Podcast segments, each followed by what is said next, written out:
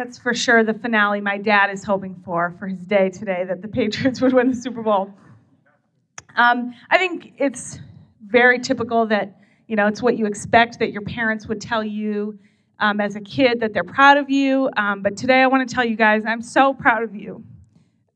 Um, and I'm so proud to be your kid. And it's who gets to sit and listen to this many people honestly speak about the people who raised you in the ways that they're speaking today. It's just, it's amazing. But I only have 10 minutes, so that's all you get.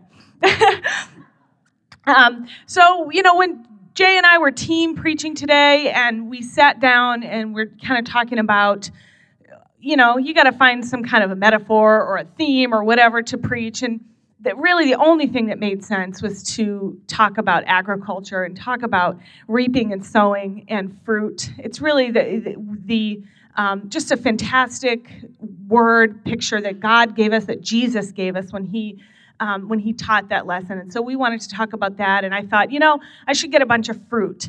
And so I went last night, and this is what's this makes the the um, my point perfectly. I thought about how I wanted to get fruit, but because I live in the United States of America,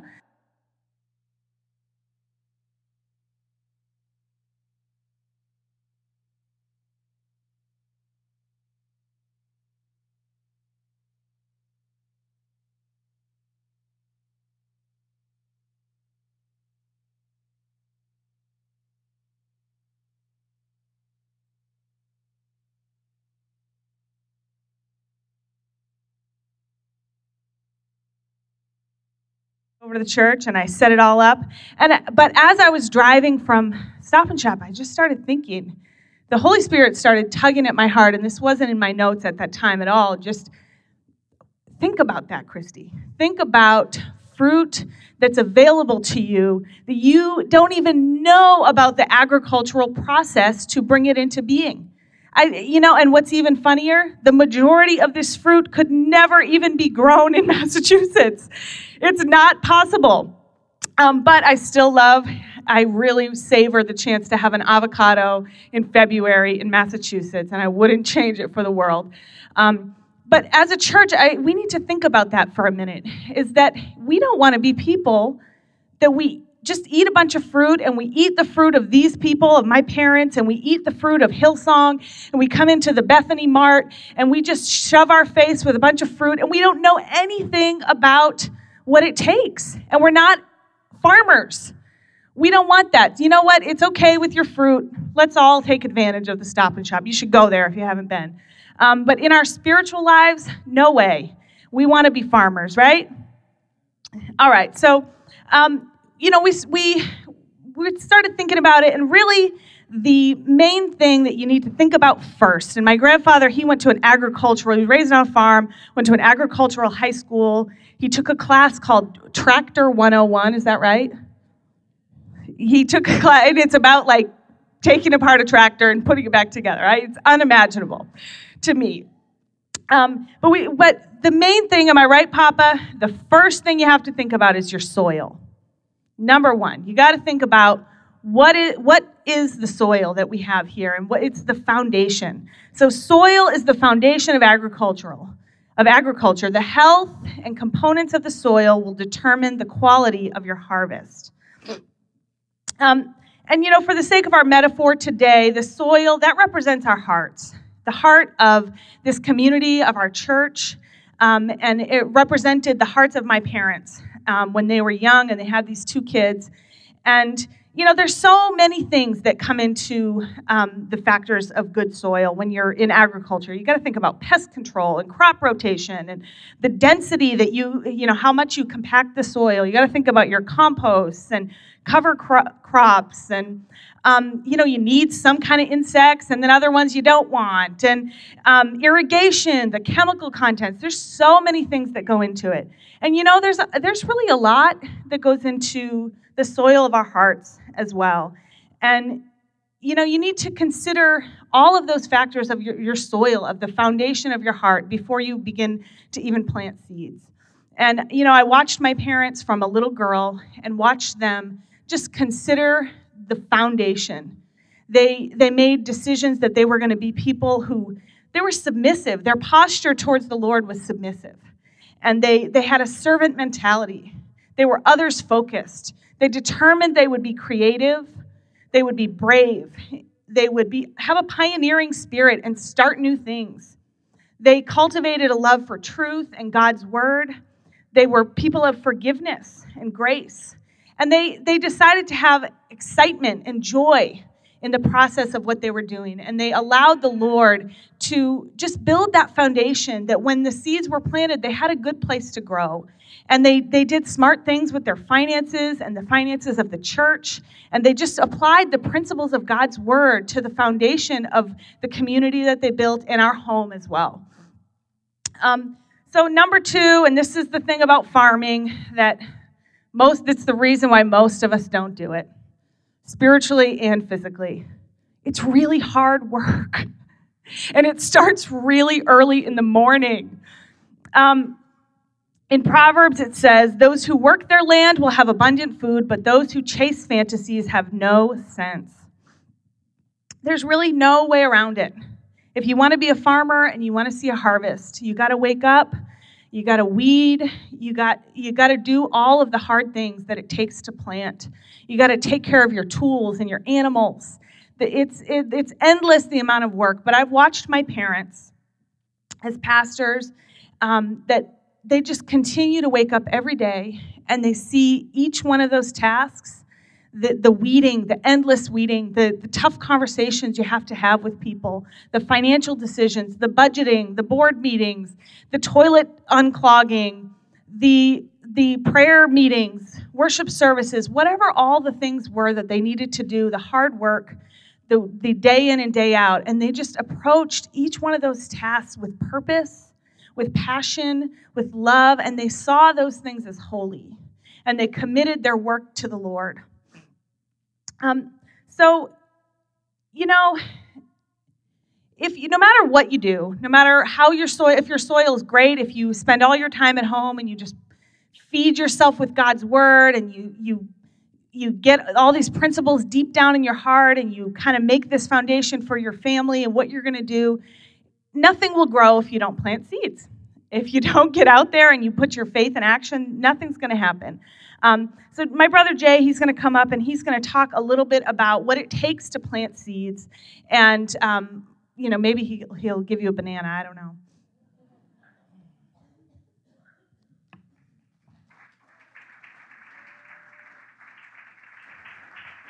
We've been we're talking about farming and um, really the foundation of bearing fruit, uh, which is really a good place to plant that you till and, and you toil and you and ultimately it comes down to the farmer right oftentimes and it's the sowing cycle is really i want to end because ultimately um, anybody who's ever how many of you have ever tried to grow anything at your house how many of you are like, how does how have we ever lived? Like, how has anyone ever grown anything? I can't even grow cilantro. Um, it's hard to grow things, and it's hard to be a farmer. Um, the toil and even knowing the soil you should be investing in is hard. But um, when you know um, what you're doing, which I believe you know our pastors do. My mom and my dad, they know what they're doing. Um, more often than not, what you invest in will produce more seeds and more fruit, and it will be exponential. And so I want to talk about the sowing cycle and really, um, hopefully, something that we can all apply in our lives. And I want to share a story, a story we all know. Um, Jesus spoke in stories because it's funny in the same passage, he's like, Why do you do this? And he's like, Well, because you're dumb. He's like, I have to share stories because you can't understand anything any other way. And so, so this is this story he shares, um, which is very relevant to the people of those days because in those days, farming was life or death. Um, you had to farm, um, and you had to have someone who did farm, and hopefully it rained, and hopefully the things that needed to happen happened, um, so that everyone could survive. And so I think we're a little detached sometimes from these analogies. So let's just imagine when we're reading this story that if this didn't happen, let's imagine that all the Dunkin' Donuts closed, that McDonald's wasn't open, And what would you do to eat? If there was no grocery stores, you had to figure this out. So let's that's really the context of this story. A person sowing to survive, sowing to provide for others, an essential activity done by someone who is dedicated and skilled. Matthew 13. Listen, a farmer went out to plant some seeds. As he scattered them across his field, some seeds fell on the footpath, and the birds came and ate them. Other seeds fell on shallow soil, on the underlying rock. The seeds sprouted quickly because the soil was shallow, but the plants soon wilted under the hot sun, and since they didn't have deep roots, they died. Other seeds fell among thorns that grew up and choked out the tender plants. Still, other seeds fell on fertile soil, and they produced a crop that were 30, 60, and even 100 times as much as had been planted. Anyone with ears to hear should listen and understand. Well, apparently the disciples didn't have ears to hear, and so they said, Well, what does this mean? Um, and so Jesus said, Okay, well, let me explain it to you. Now, listen to this explanation of the parable about the farmer planting seeds. The seed that fell on the footpath represents those who hear the message about the kingdom and don't understand it.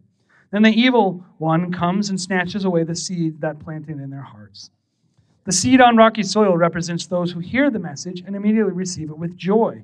But since they don't have deep roots, that, that preaches, they don't last long. They fall away as soon as they have problems and are persecuted for believing God's word. The seed that fell among the thorns represents those who hear God's word, but all too quickly the message is crowded out by the worries of this life and lure of wealth, so no fruit is produced. The seed that fell on good soil represents those who truly hear and understand God's word and produce a harvest of 30, 60, and even 100 times as much as they had planted. This, my friends, is ministry. I think, um, in a nutshell, pretty much, right? um, farming, it's such a perfect analogy to ministry. It really is. Um, in so many ways. You know, I know many times a farmer goes out and they, and they work their finger to the bone and they put a bunch of time in. And then they don't get the return commiserate with the hard work that they put in on that crop. They, you know, they put all this effort and time. Even, even in today's modern farming techniques, um, farming is still hard. Um, you know, I think ministry is a lot like that. You know, and, and one of the things that we don't give people enough credit for who are in ministry um, is they're tough because people in ministry are constantly sowing seeds every day. Um, and, and, and like the seeds that they're putting in, they're their passions. They're the dreams that God's put in their life, and they're sowing them into people's lives. And oftentimes, they don't get return. Just like in that story, um, you know, they're falling in different soil in different places in people's lives. And um, as much as they would want all their seeds to sprout up and become amazing fruit, in their life, and the lives of the people that they're serving. It doesn't often happen. And um, if you're in ministry, you take that hard. And I, and I would say one of the things maybe you don't know about my parents is um, they, they take, I mean, I'm, if you're around, you do know this, but maybe you don't. They take this stuff hard when it doesn't, when people they invest in, because they, really love people. They really love you guys. And um, they want you to grow. They want God's fruit to be springing up in your life. And, um, that, and that's what a good leader is a good leader. And so I was thinking about this story a little bit. You know, just like we want to have good soil and we want to prepare prepared to sow good seed in that soil, you know, God is really telling us um, you know, that when we sow, a lot of this seed that we send out in the world, it's going to go to waste sometimes, or it will feel like it goes to waste. It's not always going to grow the way we want it to grow. And, you know, one of the things about the story that I think is really interesting is that we often look at it and we go like, oh, this is about soil. And we make it all about this negative part, right? Well, some people aren't ready to hear it. And we'll say stuff like, oh, that guy was rocky soil. That's why it didn't grow. But the Bible is very clear. It actually it says Jesus he was careful with his words by the way. He wasn't like a sloppy communicator. And he said this parable is about the farmer. It's a, it's a parable about God's heart and how he sows and how we're supposed to sow. It's not about the soil. The soil is there, and it's basically saying this farmer goes out and he sows. He doesn't go like, where's my seed going? Oh, let's make sure we only plant it in this one line. No, he sows. And, and, and really, I was thinking, I was like, that's, we could look at it the negative way and go, oh, there's all these, we're going to sow this seed and it's not going to grow and it's going to be so sad. And oh, look at all the people that we've invested in. They don't serve God. We got work to do. We can't do that. The farmer, you know, they say, lives to fight another day. You get up, you do it again, you do it again, you do it again. And it's about the farmer and it's about God. And so we're going to look at three ways that God sows and three ways a pastor sows. And the first way is God sows indiscriminately. He walks around and he sows his seed, and some of it lands on a path, and some of it lands in different soil. He doesn't go around and just look for the perfect. And for, praise God for that, right? Because who God sows indiscriminately. The second thing is God sows faithfully. He sows every day, in season, out of season. He's out there, he's rocking and rolling. And the third thing is God sows fruitfully. Um, he is a good farmer. he's good at his job. He, he does not all of the seed he sows. And, and it's funny because it's like this seed it landed on the soil and it didn't work out. And this seed it landed in this fertile soil 20, 60, 100 times more fruit. And I think that's us, right? And so let's turn it and put it to our pastors and my parents. A good pastor sows indiscriminately. They do the same thing. That's God's grace. A good pastor is a reflection of God's grace. And they go out and they say, I'm just going to give this to anybody. Take it or leave it, but I'm going to give it to you, and I'm going to leave it to you.